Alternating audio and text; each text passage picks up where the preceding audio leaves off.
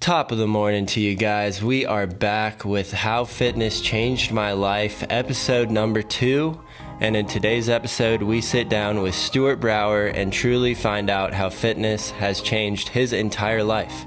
In today's episode, we explore several different stories of how fitness really, really did change Stu's life. From moving him to Nashville, Tennessee, and then further on to Charlotte, North Carolina, to how he found his, his current wife, and to how he started a consulting business that is really taking up most of his time nowadays. So sit back, relax, you know, pour yourself some coffee or open up a bang or, or something like that. You know, you need some caffeine, it's the morning probably, and just enjoy episode two. So, without further ado, we're going to get into things. This is episode two of How Fitness Changed My Life with Stuart Brower.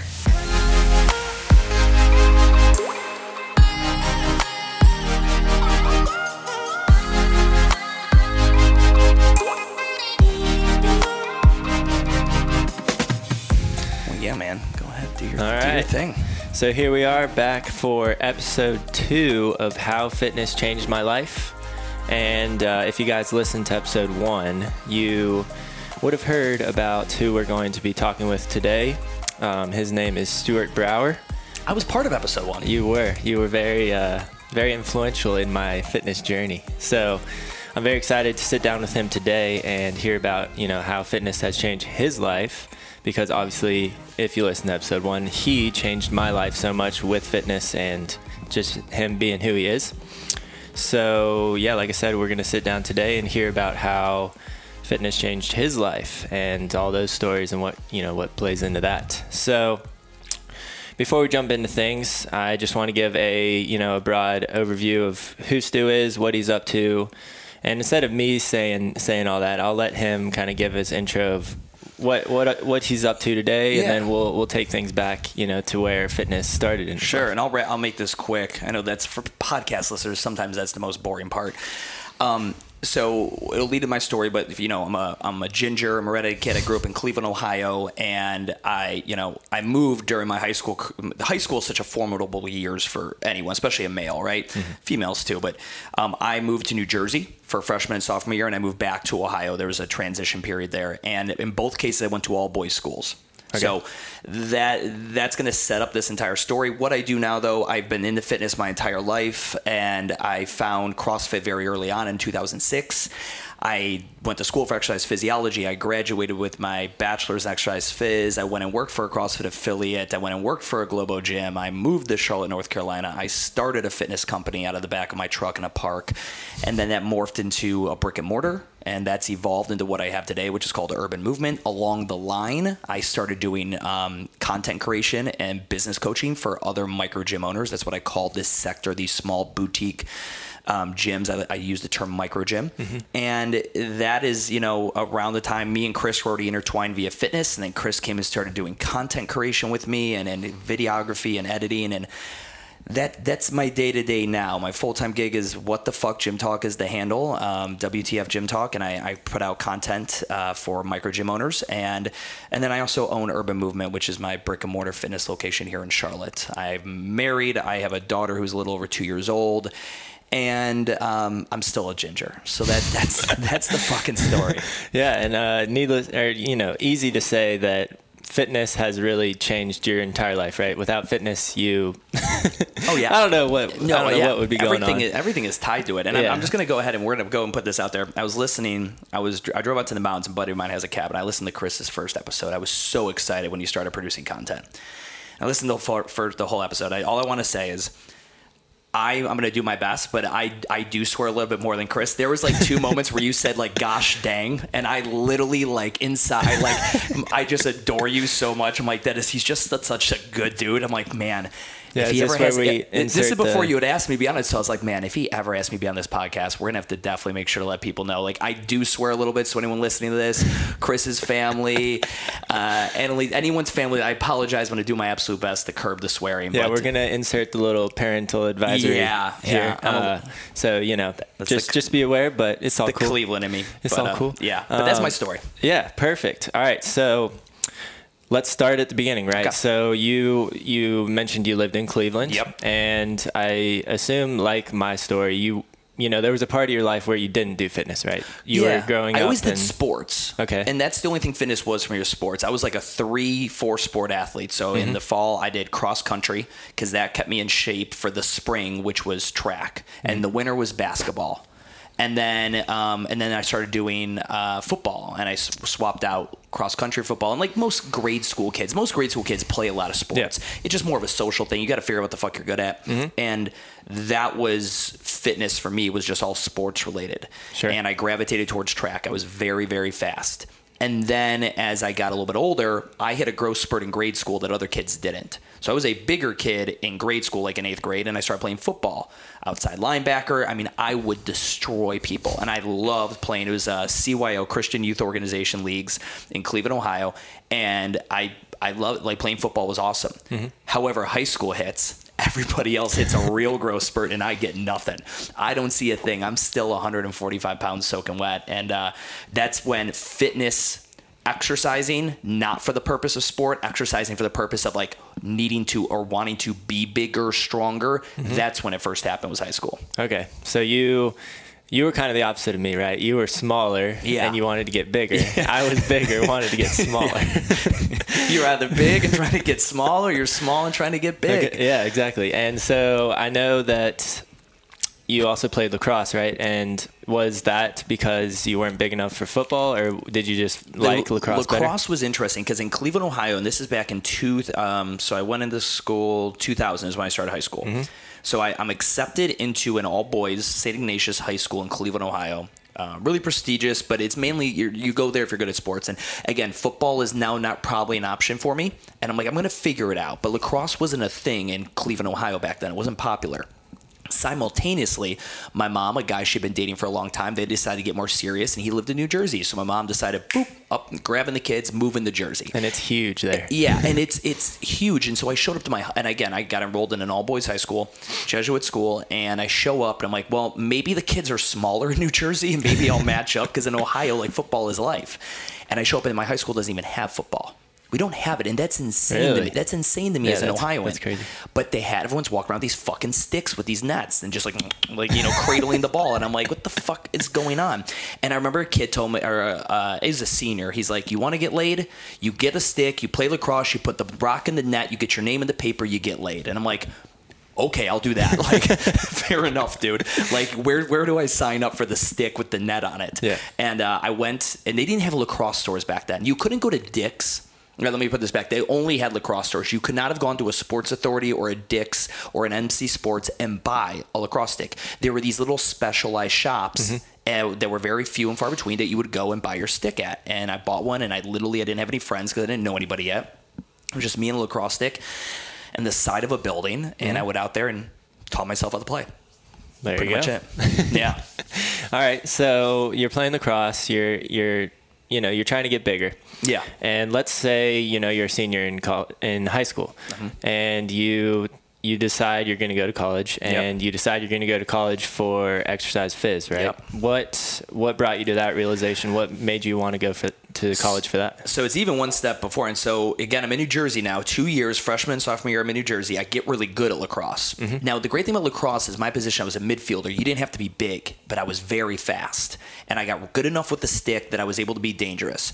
And then I, my mom, up that doesn't work out with the boyfriend, so we moved back to Cleveland. So now I'm going into junior year of high school. I go back to that all boys school, and they just got lacrosse like a few years ago. And now I'm a kid from New Jersey, and everyone's like, dude, this kid's going to be probably sick. He's from Jersey. Everyone's good up in New Jersey. And, but I had a lot of disciplinary issues. I was a, I was just a fuckhead kid. That's just what it was. And, um, I was always in the weight room having to clean it, and really I just go there and I'd work out because everybody in there again. This is a football school. These kids are my dudes that I, I went to high school with are massive, Yeah. strong guys, and then a lot of them also played lacrosse. And so I'm like, I'm now the little dude, and so I've got to whatever. And you're also now I'm junior in high school. I'm really trying to get laid, right? Like, like that is like that's like my part. That's my other job. Yeah. Um, so that is what the first time I got into it. I figured I started really falling in love with fitness. I started reading everything I could on bodybuilding, Mel Siff super training, uh, Mark Rippetoe, starting strength, everything in the strength and conditioning world, power cleans and all that interested me, pull ups, and that's why I was like, I'm going to go to school for exercise phys. Yeah.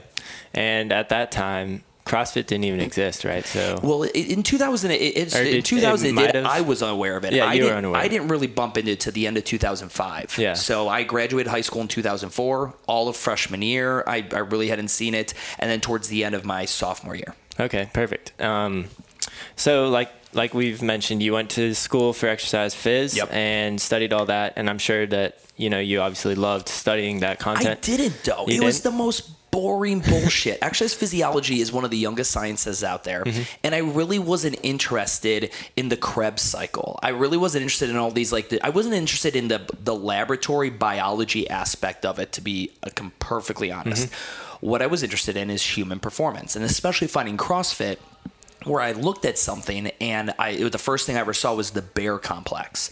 And the bear complex was the first time I ever looked at a barbell and thought outside the box of, oh, my barbell can be my cardiovascular training as well. Mm, yeah. I can, you know, a bear complex for anyone who's not familiar, it's a series of five different movements with a barbell that once you do one rep of like let's say, you know, I think it's a it's a power clean, to a front squat to a thruster you load that then you take the bar to the back of your neck you do a back squat and then you you know you reverse push press it behind the neck to get it back up mm-hmm. and you do one rep but like five at each one one time through and you're breathing so heavy and that just that changed my world of mm-hmm. how i viewed it because in in laboratory and traditional exercise physiology, we were just talking about cardio separated from resistance training. These were two Yeah. different worlds. So CrossFit completely just broke it all down. And once I found CrossFit, I read the journal. I don't think I ever cracked open my exercise phys textbooks.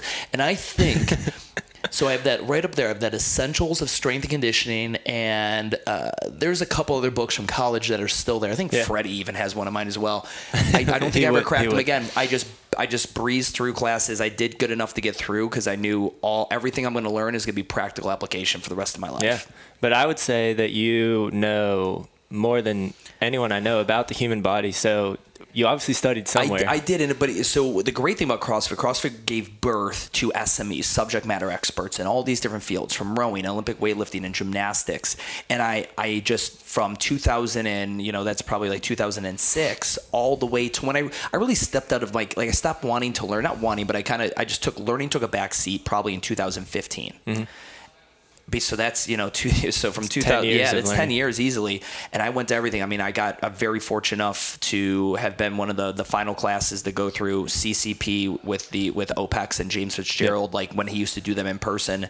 Um, now you have to go out to Scottsdale to, to do them. I got to do it in Boston. I, I did an internship with Training Think Tank. So I did a lot of continuing ed out like outside Yeah. of school, and I learned more outside of school in the world of fitness than I ever did Within. within Muskingum University, which great school, had a blast there.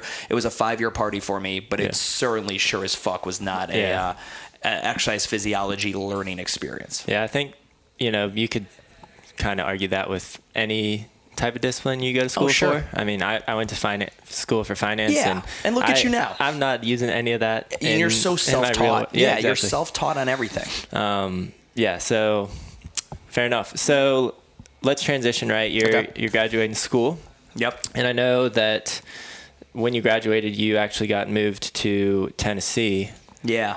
and started working. You know, real life um, practical application of your Yeah. degree. Talk me through that, and I want to know what made you decide. All right, I want to not be working at a Globo gym. I want to then Yeah. move and do my own thing. So if you get an exercise phys degree, you kind of you're generally going to go masters. Like you're probably going to do something with it beyond that because having an exercise phys degree, you can get a personal training uh, cert. You can get your CSCS, which is a very coveted. The NSCA has your certified strength and conditioning specialist, which is what you need to become a collegiate strength and conditioning. But you're you're generally going to go that route through have, through getting your masters at a school and going getting becoming a GA and all this other stuff. I went that route. I got accepted. I got into a master's program, and literally, like I don't know, maybe a month or two months beforehand, I'm like, "Fuck it, I'm not doing this. Really? I'm gonna go and work at this CrossFit affiliate that had just opened up, and I'm gonna get that practical experience." Yeah. So that's in um, the school I was accepted was MTSU, Middle Tennessee State University.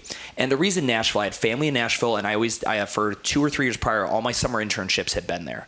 I had worked at CrossFit gyms. I had worked at a Velocity Sports Performance, um, you know, which was athlete specific, and I just had networked there, and um, I like Nashville. It was cool. So I go there, and you know, uh, that's where I decide, hey, I'm going to work for this guy. And I was like his head coach. Also, like I would help him out with shit around him. It was just, we were just me and him there all day. We'd nap at between like two and four p.m. Like because we were there all fucking day. It was just Yep. the early days of CrossFit and the micro gym kind of explosion. And then I realized I love this. I can definitely coach circles around anybody. I feel like I have that. I don't know shit about business. And then I went the Globo Gym route where all my, you know, everything I knew about fitness was now entering a world where that wasn't allowed. Like there weren't plyometric boxes. Right, there weren't bu- bumper plates. There was no concept of doing pull-ups, overlap pull-downs, and you know it was all bicep curls and elbow extensions and stuff like that. And um, so I came in and I got to breathe and like I got to be a teacher. Like, and that was that was one of the things I think they really liked about me is that I was gonna be the guy to come in and teach all these typical, these standard, you know, personal trainers. There's this functional fitness movement that's coming, and you're either gonna be fucking on it or you're gonna be obsolete. Yeah. And and that was a really cool teaching experience. Now, the best way to learn anything, the best way to learn anything is to learn 80% of it and then teach it. You're 80% what you learn to someone else, and you will you will solidify. Like you'll never learn anything as well as when you have to teach it to somebody because Yeah, it makes for you think about it from different angles. It makes you problem solve one step ahead. Um, so yeah, that, that that I really think that was probably like when I took all the knowledge I had and once I hit Globo Gym because I was used to teaching a, a member, a client, and now it's different. Teaching a member how to squat or to vertically press overhead or you know scap pull ups and all this stuff. That was one thing. But then going to a bunch of other fitness professionals, personal trainers, be like, oh, your bicep curls are great, but if you don't learn how to power clean and deadlift properly, you're fucked. Like, because this fitness revolution is coming, Yeah. and you will be left in the wake of destruction if you do not get on board. Yeah. So, if I heard correctly, which I didn't actually know, is you worked at a CrossFit gym before you worked Yeah. at a Globo gym. Yep. I thought it was I thought it was the opposite way Yeah. around. So what what made you decide? Obviously, it was probably you know you said you wanted to get business uh, business experience. What what made you know that you would get that business experience at a Globo gym? you know, it's very you and me. Uh, here's where our paths cross very similarly. It's kind of like when you worked for even me and for Flex and all that. I was there and I loved the job, right? Um, he, I was, I was making six hundred dollars a month. And I lived in a, in a shithole apartment complex called the Players Club. I kid you not. This is a real fucking on Nolensville Road called the Players Club in uh, in the Brentwood area of Tennessee, technically Nashville. And um, and like and I just ends weren't being met Yeah. and I just I knew what I wanted to do was to open up my own thing, and I just knew like I didn't go I didn't take a business class ever. I think I took one marketing class, and I just fucking I barely showed up to it. Yeah. So I need to get this, and that's where the Globo Gym thing was, because at that time it's like, well, who's doing the business side of fitness the best? Gold's Gym, LA Fitness, um, Lifetime Fitness, all these companies. Well, fuck, I'll go there and be a plebe, and I was. I was just a personal trainer, and I'd be just giving clients, and then they gave me the opportunity to sell and I killed it. And then they got the opportunity to run a location, and I killed it. And I had a location in the hood. I was the only white dude like on staff. Yeah. Like it's just me and a bunch of people on food stamps, and I'm selling them eighty dollar a month PT packages, anything nickel and dime one percent of the time, and I'm the dude. And um, That's awesome. yeah, and it just, it, but it does. Like, it, like I love the cultural side of it. I was joking, like black people fucking love me, um, and I was just joking, like it's an all black neighborhood, and there's my ginger ass Yeah. in there, right? But, but that's the, the only way I got buy- buy-in is because I was able to teach people a different way to do fitness, which Yeah. I had learned through my through the CrossFit experience and taking the different certifications and things like that. And that's where the respect came in. Otherwise, I would have got my fucking ass whooped in there every day. Yeah. Um, so you were at Globo Gym, but you weren't teaching them, you know, bicep curls and, and bench press. You were teaching them CrossFit. Yeah, right? I was a training director, so I was no longer doing personal training at this point. Okay. I'm now a training director. I'm my job is to sell 120 thousand dollars in EFTs and personal training every fucking month. Yeah. and That's a grind. it- it's a grind, you know, and it's different. We think of like for those of you guys listening that maybe own a gym, you know, and the micro gym owners that are going to listen to this when I share it on my channels and stuff like that. It, it's the 120,000 is based off like your EFTs for the year. So it was like if it was $100 a month, that'd be a $1,200 EFT Yeah, for the year. enough, fair enough. Um, but yeah, it, it was a grind. But you had a gym that was selling 100, 200, 300 memberships a month. So you'd get 30 at bats to sell somebody. Mm-hmm. But yeah, and that's where the two worlds of business and then my fitness knowledge really came into play. Okay. And at this time, what did fitness look like for you? Was it Oh, was it like I need to work out every day and I mean, I eat dude, chicken and rice? I? I was still that. I was still like, I could wake up, go to work, work out, um, go out to the bars, the clubs, whatever. Be uh, come home at 3 a.m., sleep for two and a half hours, go back to work. Like I was still like young enough, I was able to make that work. So fitness for me was like it was still serious. I was you know CrossFit was not.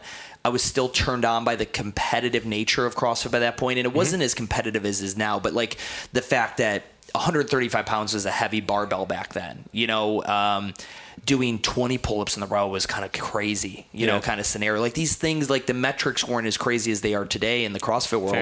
But yeah, my training looked very CrossFit-like. We'd always just kind of come up with ways. Uh, back in the day when I was in college, we'd go to Columbus, uh, Rogue Fitness, the original one, and we'd come up with workouts. Just like, how can we just fuck ourselves up? Like, let's just come up with the most fucked up workout, 300 reps of this, whatever. And I, you- my favorite Rogue Fitness shirt I ever had on the back of it just said, "Well, that was stupid." dot dot dot, because that's literally what we would say at the end of every workout. Yeah. But it was a different scene. We weren't even then. We weren't as educated in the fitness realm as to what we know today and the proper way to program and, and with Yeah. this new dose of functional fitness. But yeah, I was working out every day pretty much, uh, good shape. You know, I you know I was strong. I had the body weight stuff. I was still very fast.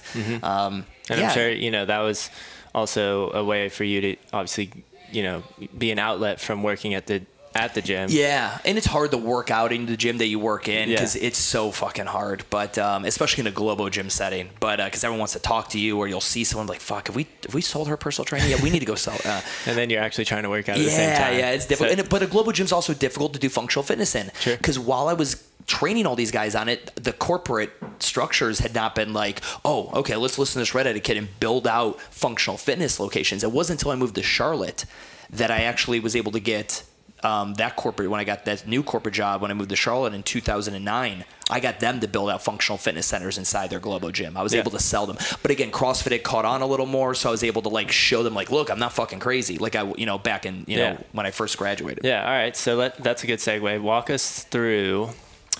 So for those of you that, that don't know, obviously Stu owns Urban Movement right now, but before Urban Movement, he owned what was called CrossFit South End. He still owns the name and the rights to it. But walk us through how you then went from Globo Gym and said, "All right, it's time for me to do this on my own." Yeah. I, I I've shown you know that I can coach. I've shown that I obviously have a passion for this Yeah. and now I want this to be my life's work. How Yeah. how did that all evolve, and you know what were the struggles, what were the good times? times, Yeah, that? it was you know. So I was doing the Globo Gym thing in Nashville, Tennessee, with my really good buddies Ambrose Laburu.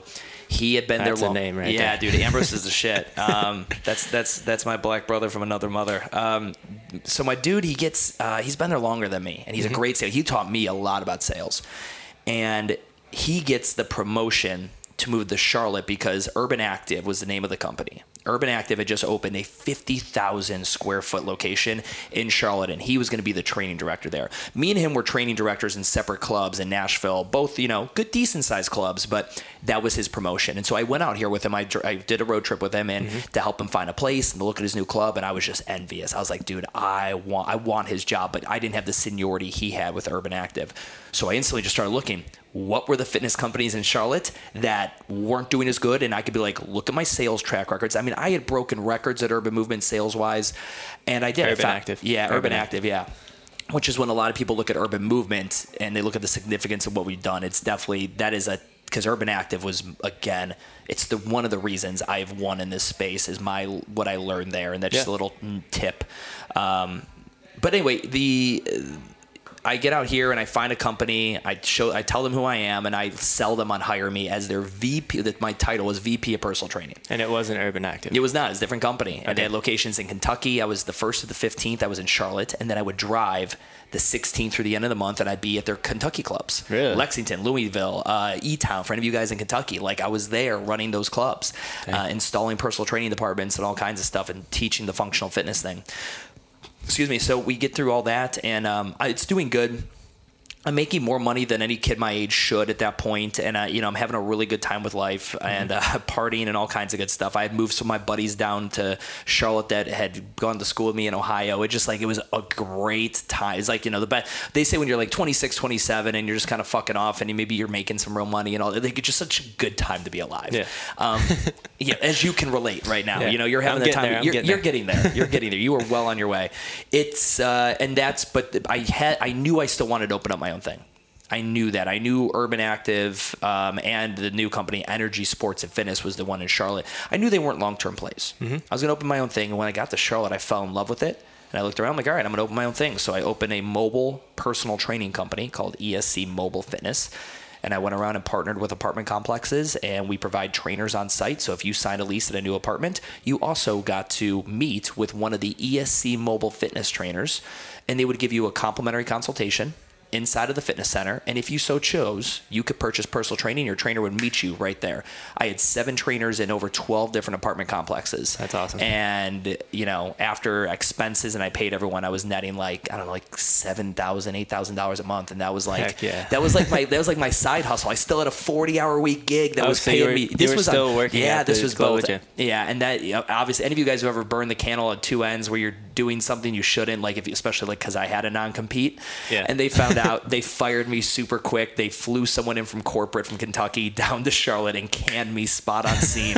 Once they found out I had started this other company and it was legit. Like when I like he's in how many different apartment complexes? He has how many 1099 employees underneath him? Um, but I'm sure at that point it was like a sigh of relief almost because you were like, I'm ready to. You've got yeah, 100. percent right? You have got to shit or get off the pot, and sometimes Yeah. you're forced in that direction. Yeah. So that might have been like best yeah, case scenario. but you think fitness, and again, a lot of this is obviously from a business standpoint that we're talking about. But you know, at this point now, fitness has now taken me from a scholastic learning environment to moving me into this um, this business kind of trial by an error, you know, trial by fire kind of thing. to now it's located me into a city I've never been in. I didn't know anybody. I didn't know one human being in Charlotte, North Carolina, Yeah. besides my boy Ambrose, and and I got out here before his club was even finished. So I was out here for like five months before he even got out here. And so I didn't know anybody. And then I start this little side hustle company, ESC Mobile Fitness, which once I got fired, that turned into just ESC Fitness. Yeah. And I ran outdoor boot camps. And ESC Fitness, then we got a brick and mortar. And then that became CrossFit South End. And then CrossFit South End became Urban Movement. Um, it's crazy, isn't it? it- yeah, the trajectory of it, and it all comes from the fact that I was a 145 pound ginger at an all boys school trying to get laid and trying to, you know, play first string varsity lacrosse. And I got in trouble in a weight room, and I had to like fitness was the the domino for all that. Um, but I also I, I believe for me fitness too. Whenever I want to do like whenever I'm working out, and this is still today. Mm-hmm. And it's I'm not gonna lie, it is not as strong today as I'd like it to be. But whenever I'm working out, and I think of not doing a rep or not finishing a run hard or whatever it may be, I think to myself, how you do anything is how you do everything. Now, I don't buy into that 100%. Like, that's a quote you'd see on someone's Instagram. How Yeah. you do anything is how you do everything. I know how bullshit that quote is. But at the same time, I think about that in my head. I'm like, all right, what if times got tough and I had to make changes at Urban Movement or I really needed to work harder to open the second location or whatever?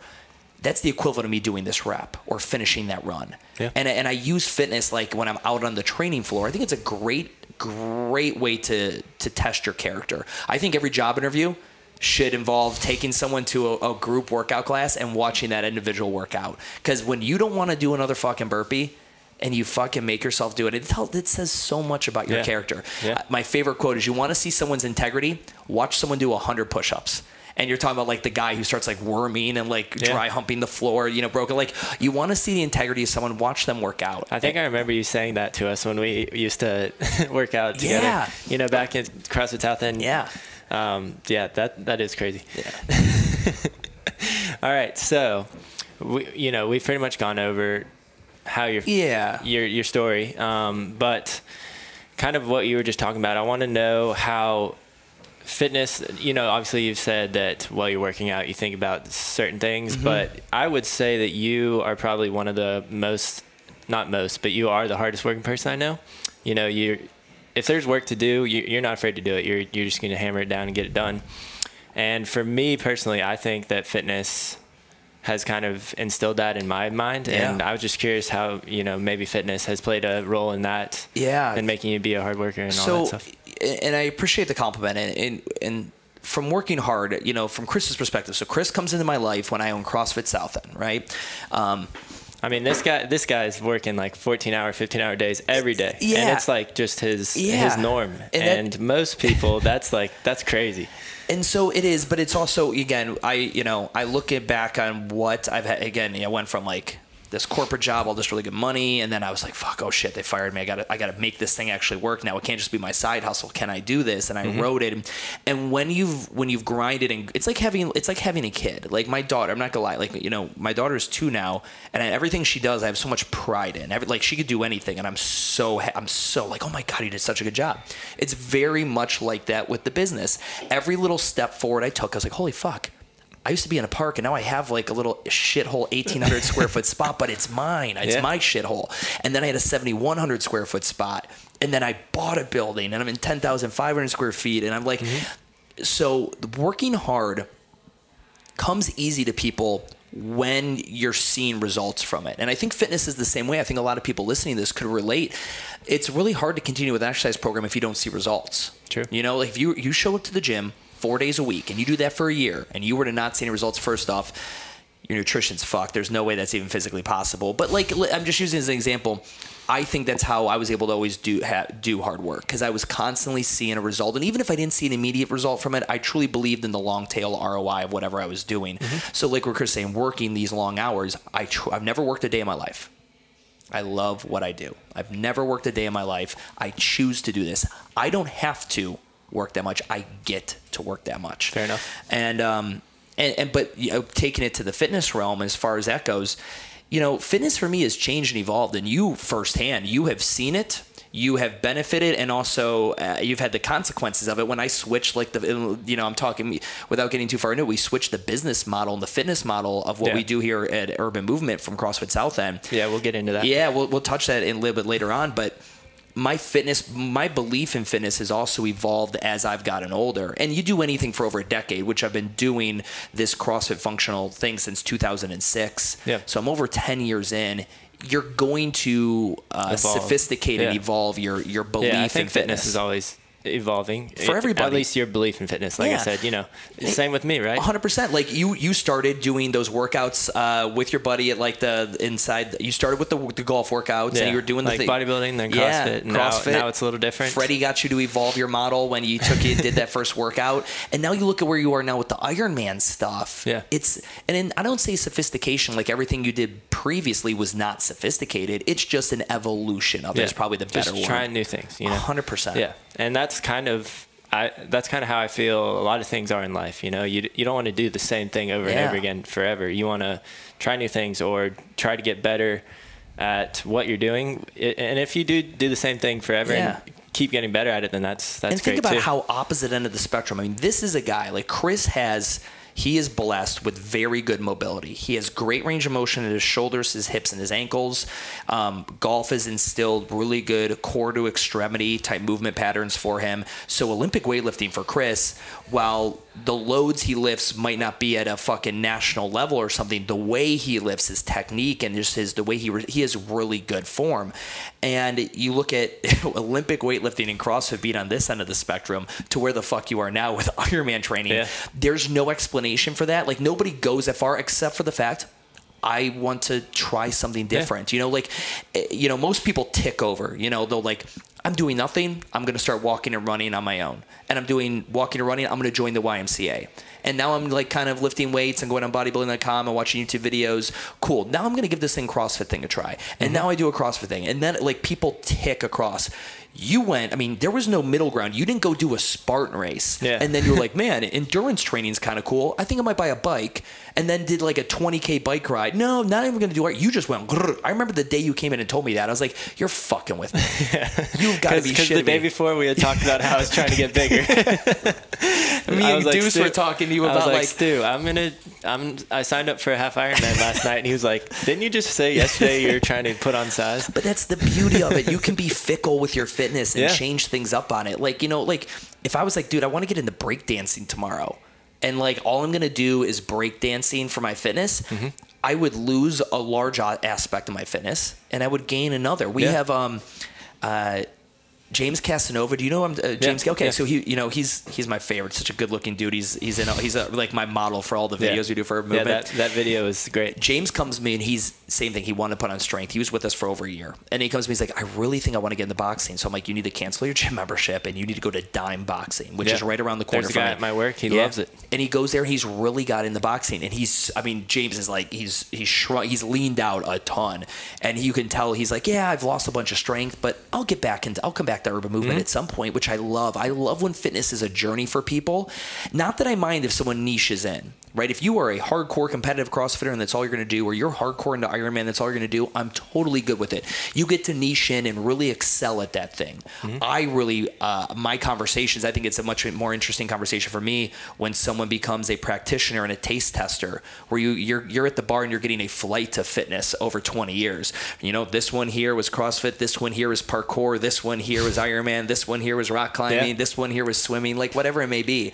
I think that. Um, I think it lends to experience, a different mental challenge. Because I, for I, you know, if this were my podcast, and I was interviewing you, I would be asking you, what is the difference when you're doing like a CrossFit workout and you were in the middle of the suck, suck, suck, suck? Yeah. How is that compared to the middle of the suck of halfway through the, the swim or halfway during the bike ride? Like, yeah, I was actually thinking about that the other day. I was like, personally, I think it's pretty similar because, right, you're working out and it, it sucks at some point and it feels good when you're done. yes, The only difference is with CrossFit, it sucks for 10 minutes.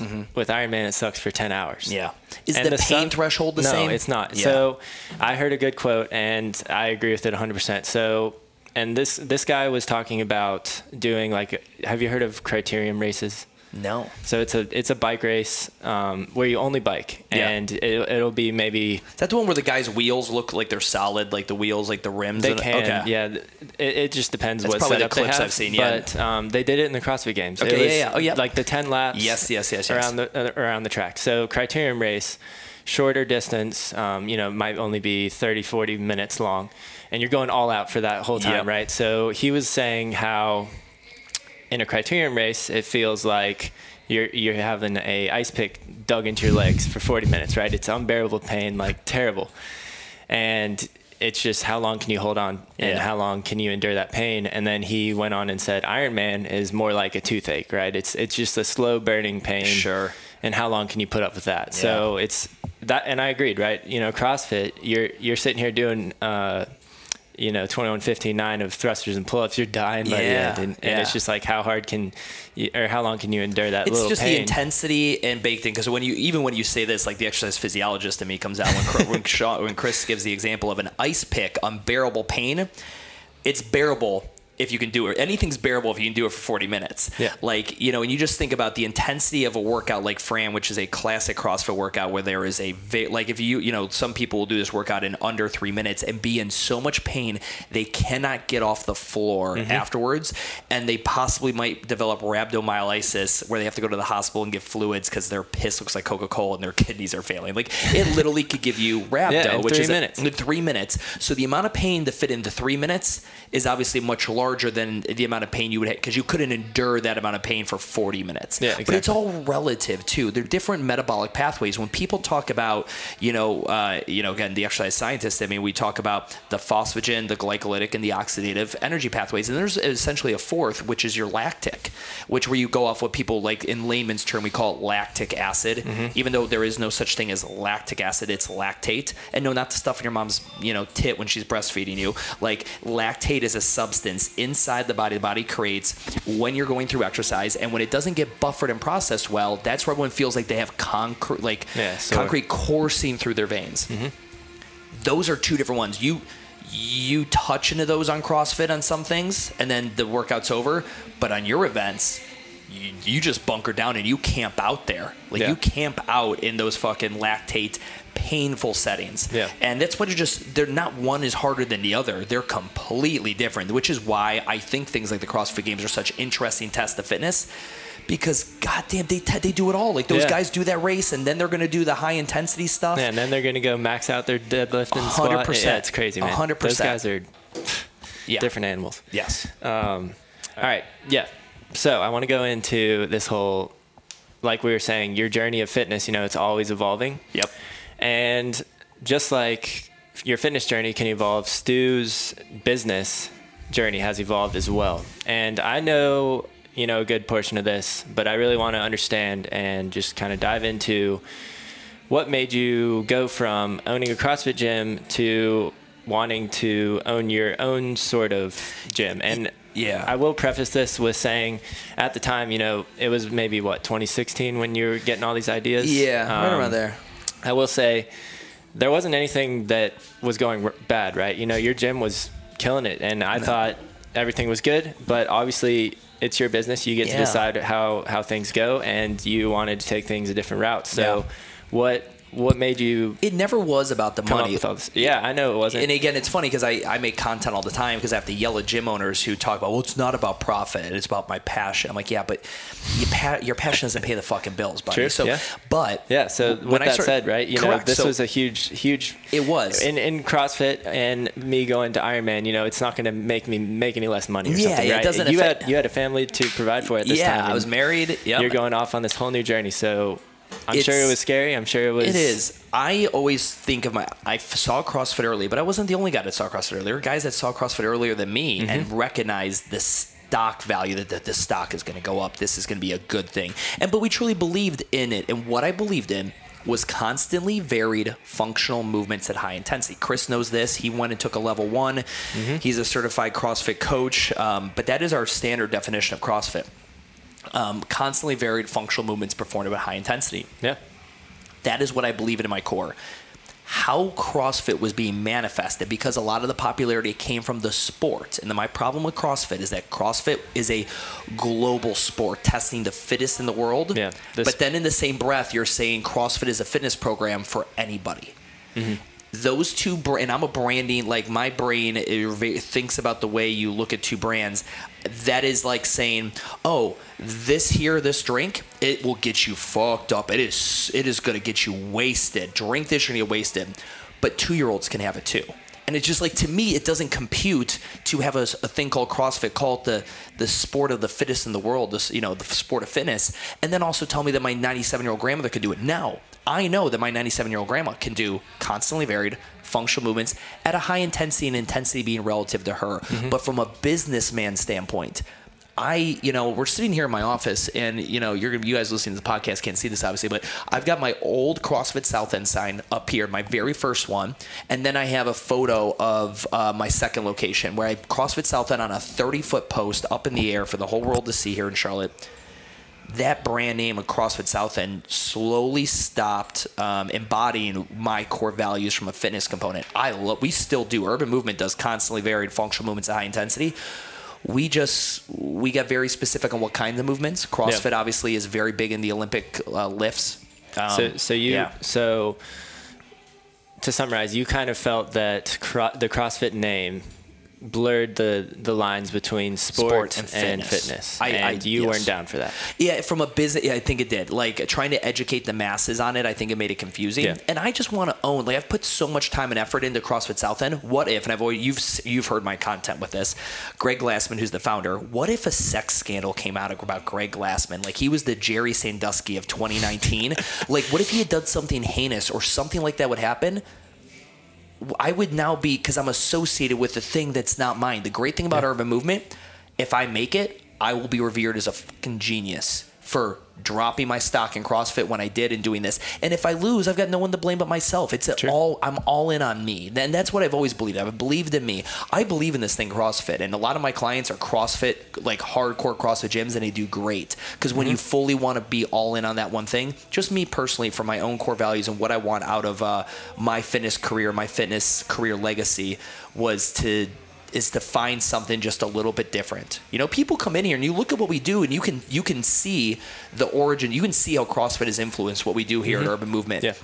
But anyone who has taste tested CrossFit comes in here, they wouldn't call. They they would say this isn't CrossFit. Like my yeah. number one cancellation back when we made that whole changeover. This isn't CrossFit enough. Yeah, I would say it's like a it's like a watered down version of CrossFit, yeah. which is more not more safe, but it's more like realistic, right? You you don't need to learn how to snatch and Correct. climb 20 feet up in the air on a rope to be fit, right? 100%. We kept the movements. What I wanted to do is I wanted to keep constantly varied functional movements high intensity. We kept the movements that have the best ROI with the lowest rate of injury and Yeah. with the lowest prerequisites needed. I mentioned earlier how much mobility and great range of motion Chris has. He is an outlier. Not everybody has that. Mm-hmm. So to try to teach someone how to overhead squat and snatch is reckless and unprofessional, in my opinion when they don't possess that stuff and when they came to you looking to get that one hour of the day to get a good workout in and now you're trying to like well now we gotta spend 20 minutes on mobility to hit this one movement that'll never make you look better. Snatching is not going to make you look better naked. It's going to make Yeah. you better at snatching. All right? Pressing a barbell overhead doing pull-ups burpees jumping out of box and being on an ergometer a bike a rower a skier whatever is going to make you look better naked Yeah. and um, and so that's just kind of where that bias came from. And, and getting away from the sports side of it allowed me to surround myself with members and people pursuing fitness that were never going to have a bad experience because somebody in you know Taiwan beat them in the open because the workouts that came out that you programmed that day aren't their fate. Like, oh, why are we doing that? Like, I was never going to get questioned anymore.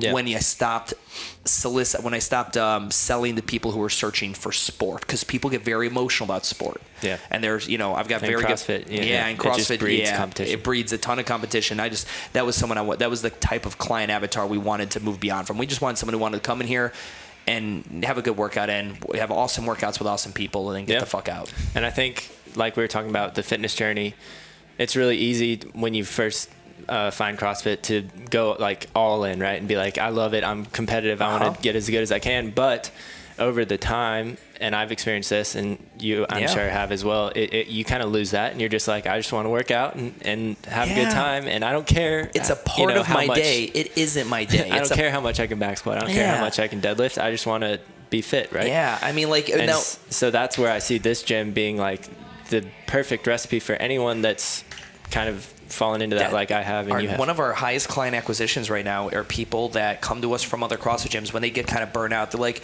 I really liked what I was doing there, but on days when they snatched and overhead squatted and forced me to learn double unders and do kipping uh, handstand push-ups, I just like that just annoyed me because I just want like I spend so much time practicing something that I'm not good at, Mm-hmm. but I, I only get to practice it once every three weeks when it pops up in a workout in class. I'm never gonna get good at it. Why can't I just come in and do things that I, I'm that any like again, the movements we do in here.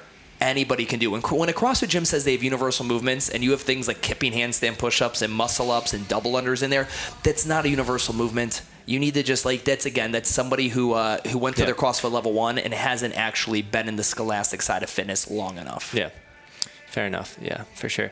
Um, all right. So, lastly, um, and this I would say is impacted your life recently the most, I would say, is the evolution of your consulting business. So, I was there for kind of the creation of all this. It was back in I don't know 2015, 20 you know late Yeah. 2015. Yep.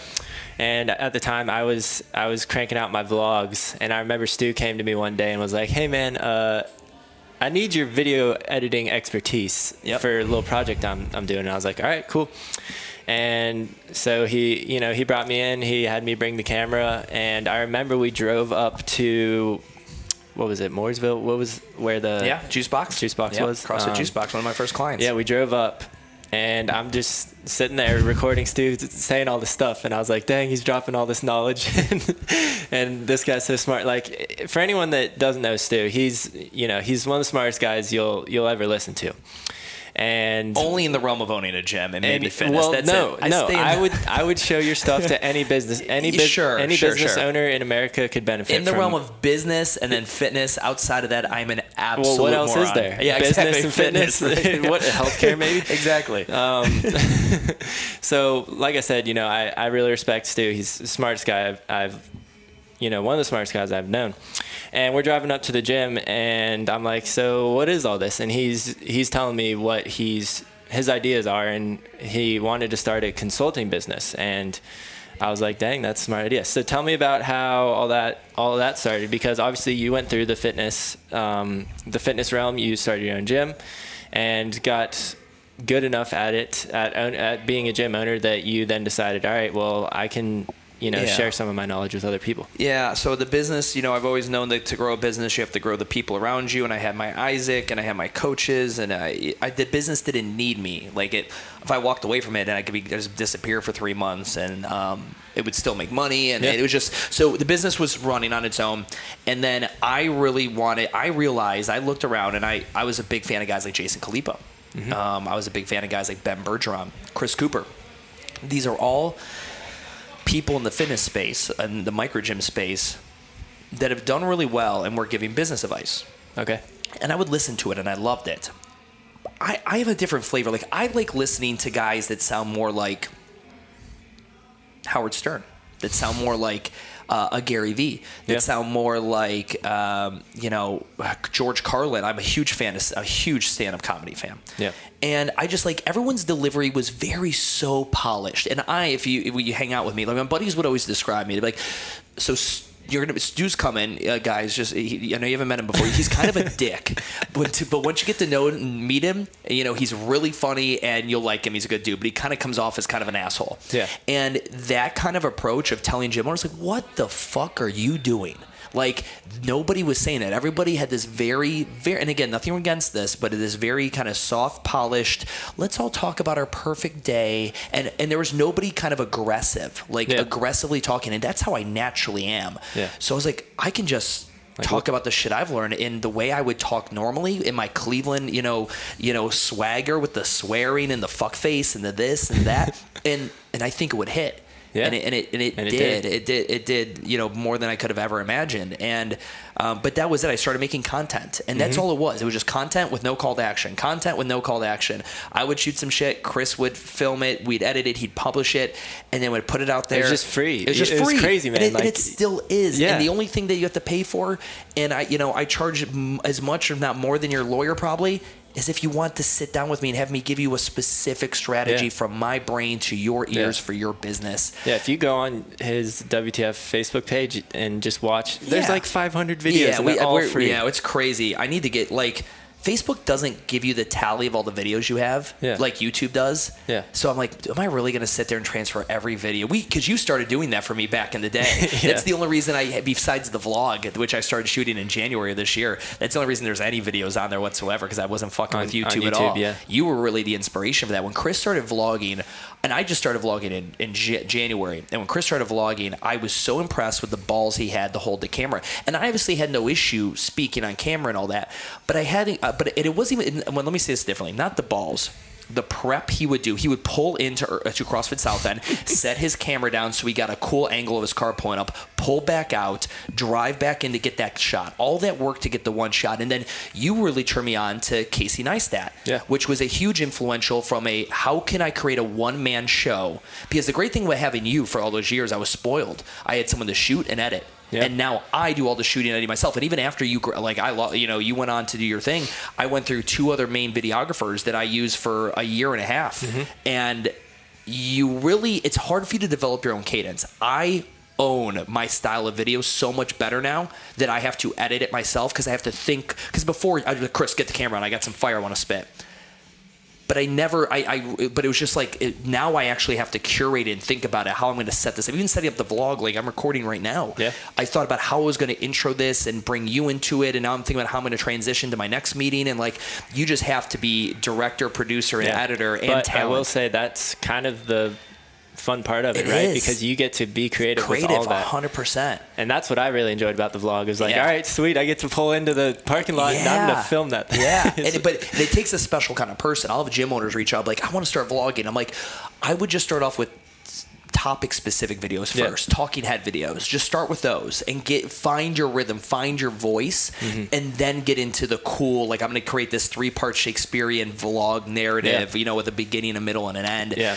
because And- jumping right into that is very difficult Yeah, for sure. And it like I'm gonna I'm gonna go ahead and draw some parallels here, but it's crazy how creating a vlog is so similar to owning a gym Yep. or being in fitness because, like you said, you want to see results, right? And you upload videos and you want to see that subscriber yeah, count go up. 100%. And dopamine hit. Yeah, exactly. And just like you know, a business, Adding you want to see more members, or you want to money. see you're you getting bigger, losing weight, whatever it is. It's 100%. it's crazy, man. You, it's it, there's again for that's what burnout is in my opinion. Burnout is when we put a lot of effort into something and we don't see any reward. Yeah. And in business, that could be for a while. Gym owners will put a lot of effort and they don't make money, but they you know they get Sally her first pull up or the ma- they love the noise of the bay doors going up and that works for a while, but then eventually that passion dies and we need some profit. For vlogging.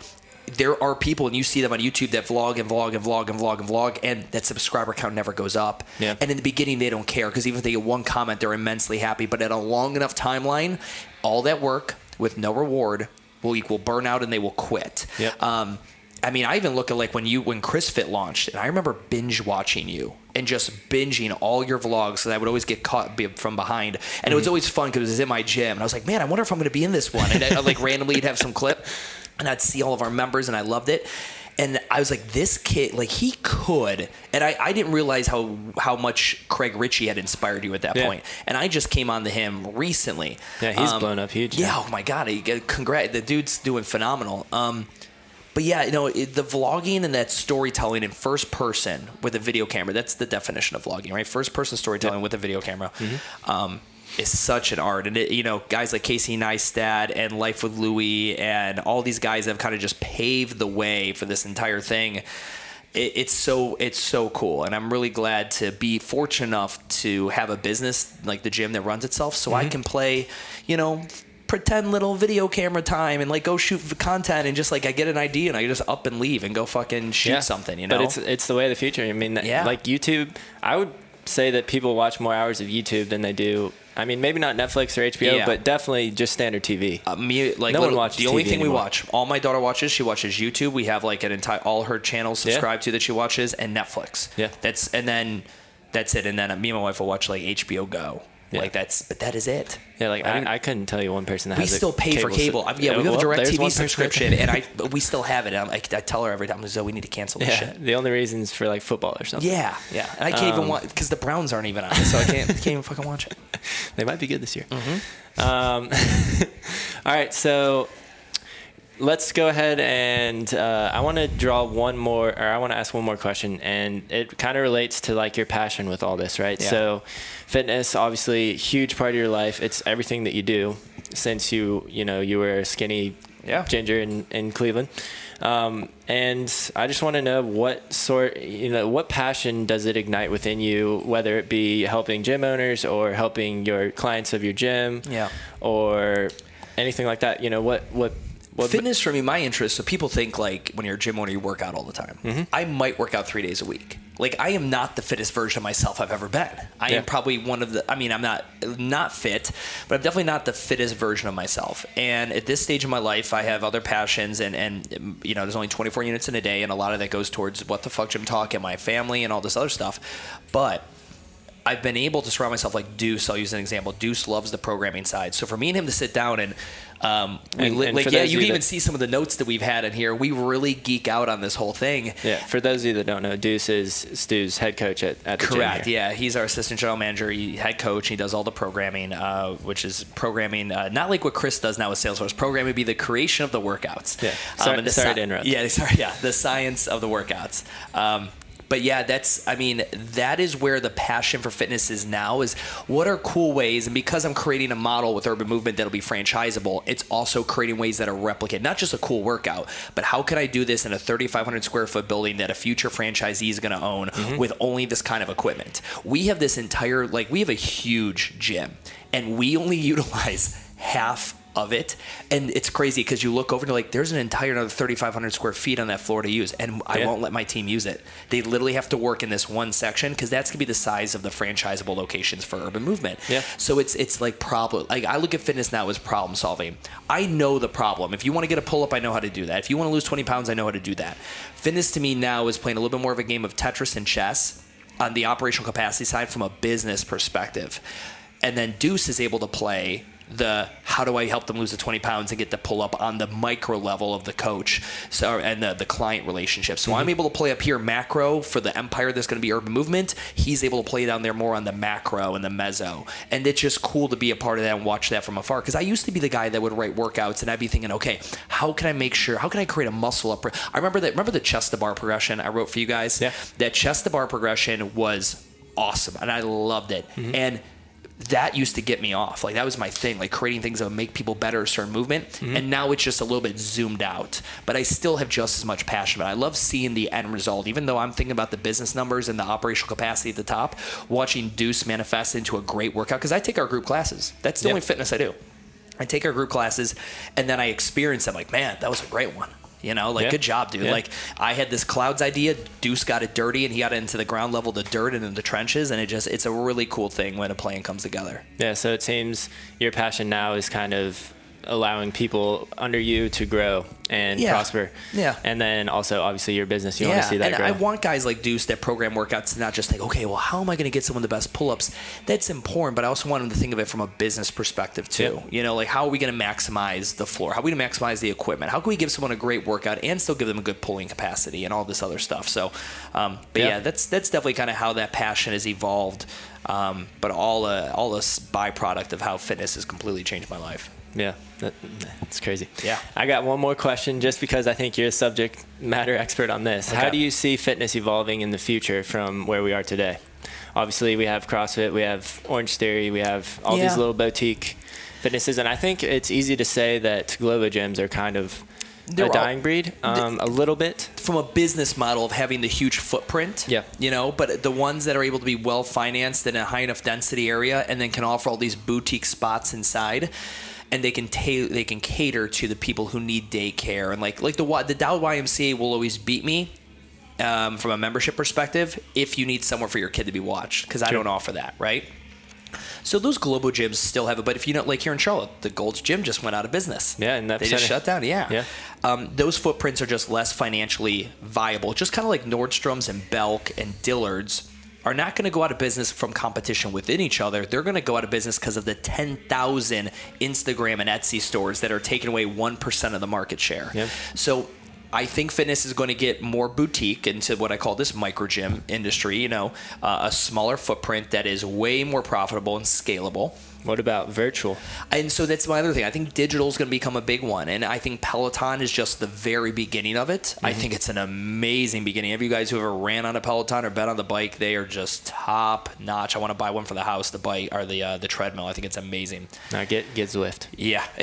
Get what? know- have you heard of Zwift? no, is Zwift like just the thing that sits on the floor? It just like so Zwift is pretty much Peloton, but different. All right, so let me let me explain. So Peloton, right? You're with a class. Yep. You're taking whatever. Yeah. Zwift is virtual riding. So you have a little dude that's Yeah. riding a bike on your screen, and you have your real bike connected to a trainer okay, yeah. that also connects via Bluetooth to your c- computer, so that the trainer can add resistance where it where yeah, the as if you're going up a hill and if- all kinds of yeah, stuff. Yeah, Yeah. So on the course, right, your little dude's going up a hill. It'll say five percent grade. Yeah, yeah. And the trainer, Trainer will then tightens up and- tighten yep. up, and you gotta you know Fight against shift, resistance, shift gears and do that. And my argument of why Zwift is so much better than Peloton is because if you're gonna spend two grand on a Peloton bike, Sure.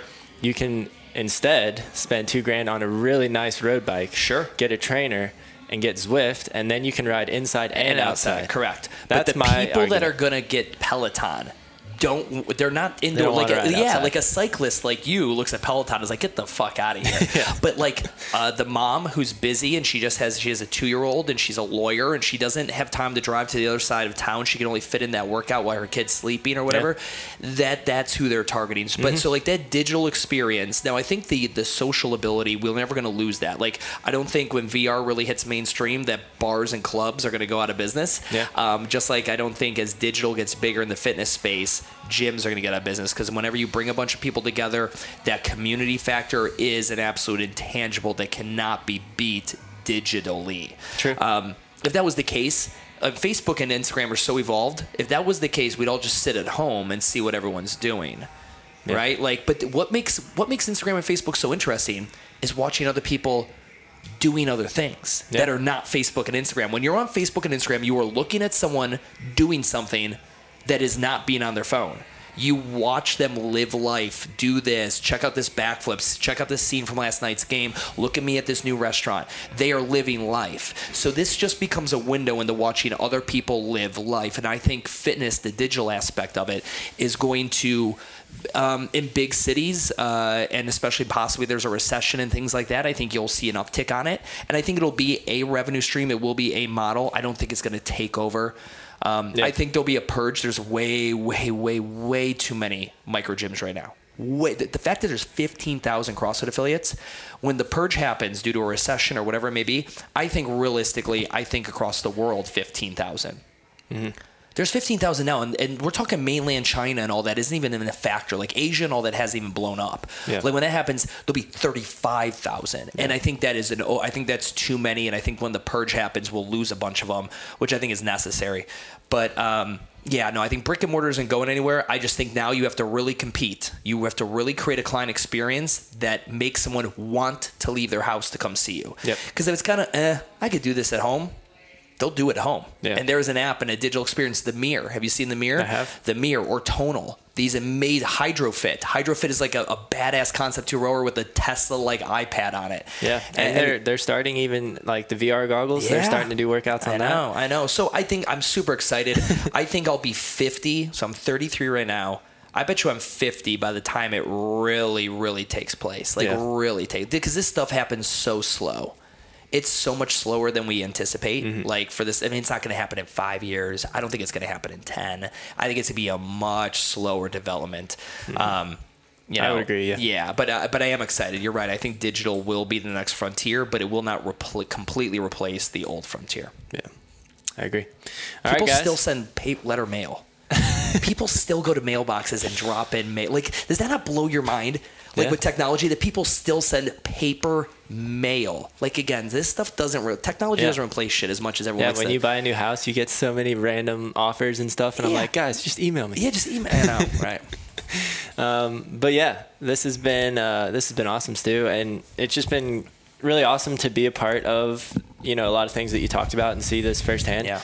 Um, but overall, it's just been great to hear how fitness has changed your life. Yeah, that's And why I, I've got you in my life. Had I maybe if I'd never taken that job in Charlotte and you know all this other stuff, You wouldn't like- have a wife, maybe? Yeah, exactly. It's just so much. Ha- and again, but going back to the root of this and the, the base of this podcast being fitness has changed my life. It's more than just looking better in a bathing suit and Yeah, not breathing sure. as heavily when you go up the stairs. It can literally change the trajectory of your life, just like just like anything else. Missing the bus and having to take the second one, where you meet your wife on that second bus, like everything, like you know the fucking butterfly effect, all that stuff. But Mm-hmm. Yeah, and I think it's easy to overlook too, right? yeah. Because you can go throughout your whole day, and you're doing what you're doing, and you don't really realize how you got there. And what I love about your podcast that I hope people get out of it when they listen to it is, you know, we're not sitting here and talking about like, well, okay, but what can you do now fitness wise? It's not about the performance metrics. It's Yeah. not about all that. It's about how it is enriched every aspect of your life. Mm-hmm. For me, it was business and career, and even my wife, she was a client. I mean, we didn't even get into that. My wife was a fucking client. Yeah. like We can get into that uh, real quick is- if you I mean, like if that. I mean, that's Same- the story. same story with That's me, the- though. Yeah, yeah, exactly. Anna Lee. 100. percent She was your PT client. All right, so so real quick, how you just mentioned right your Yeah. your current wife and your wife to be for a very long time is uh it not is she was one of your clients at the gym. Yeah. So how did that all come when you own a gym and like you said i work there I'm, i work all the time Yeah. you don't you know and this is before bumble and tinder and shit like that you don't you don't get out like you can't like be like hey you want to go on a date but the gym closes at 8.30 so i gotta go and shower I'll let my dog out 10. i'll be there at 10 yeah it doesn't work like that so all my relationships all came from the gym Yeah. and they were people i, I met there and um, obviously they they maybe are uh, impressed by your work ethic or they understand at least this is what he does. I get it. Like Mm-hmm. they you you share similar values. So just much just very much like you and Annalie. Um, but it's uh yeah man, it's one of those things where uh, you know going back just to, as we were wrapping this up. This podcast and I think the stories you're going to get in here are just going to be so encompassing to the other 359 degrees that fitness impacts your life minus your ability of, to do work capacity across broad time and modal domains. Yeah. You know, the definition of fitness. Yeah. Yeah, I agree. I mean, working out is great in the moment, but it it, it changes Yeah. so much other things than just your your composition of your body and stuff. 100%. Yeah, so I'm I'm excited to you know obviously un, un, unravel those stories with other people, but today we got to hear Stuart Brower's stories and how fitness has changed his life, and I just want to say thank you for being on the podcast Thank and you for know, having spending me, man. your time It's with an me. honor. Yeah, it was great, and uh, looking forward to you know everything that you have going for you, seeing seeing the franchise kick off and everything you know the consulting business, all that stuff. It's just been awesome to see, and I want you know I can't wait to see it. Yeah. keep growing. I appreciate it, man. Thank you for being a part of it. Yeah, no problem. Um, so this has been episode two with uh, Stuart Brower of How Fitness Changed My Life. I uh, I'm gonna go ahead and sign off here, and I want to thank you guys for listening, and we'll we'll see you guys later. Rock and roll.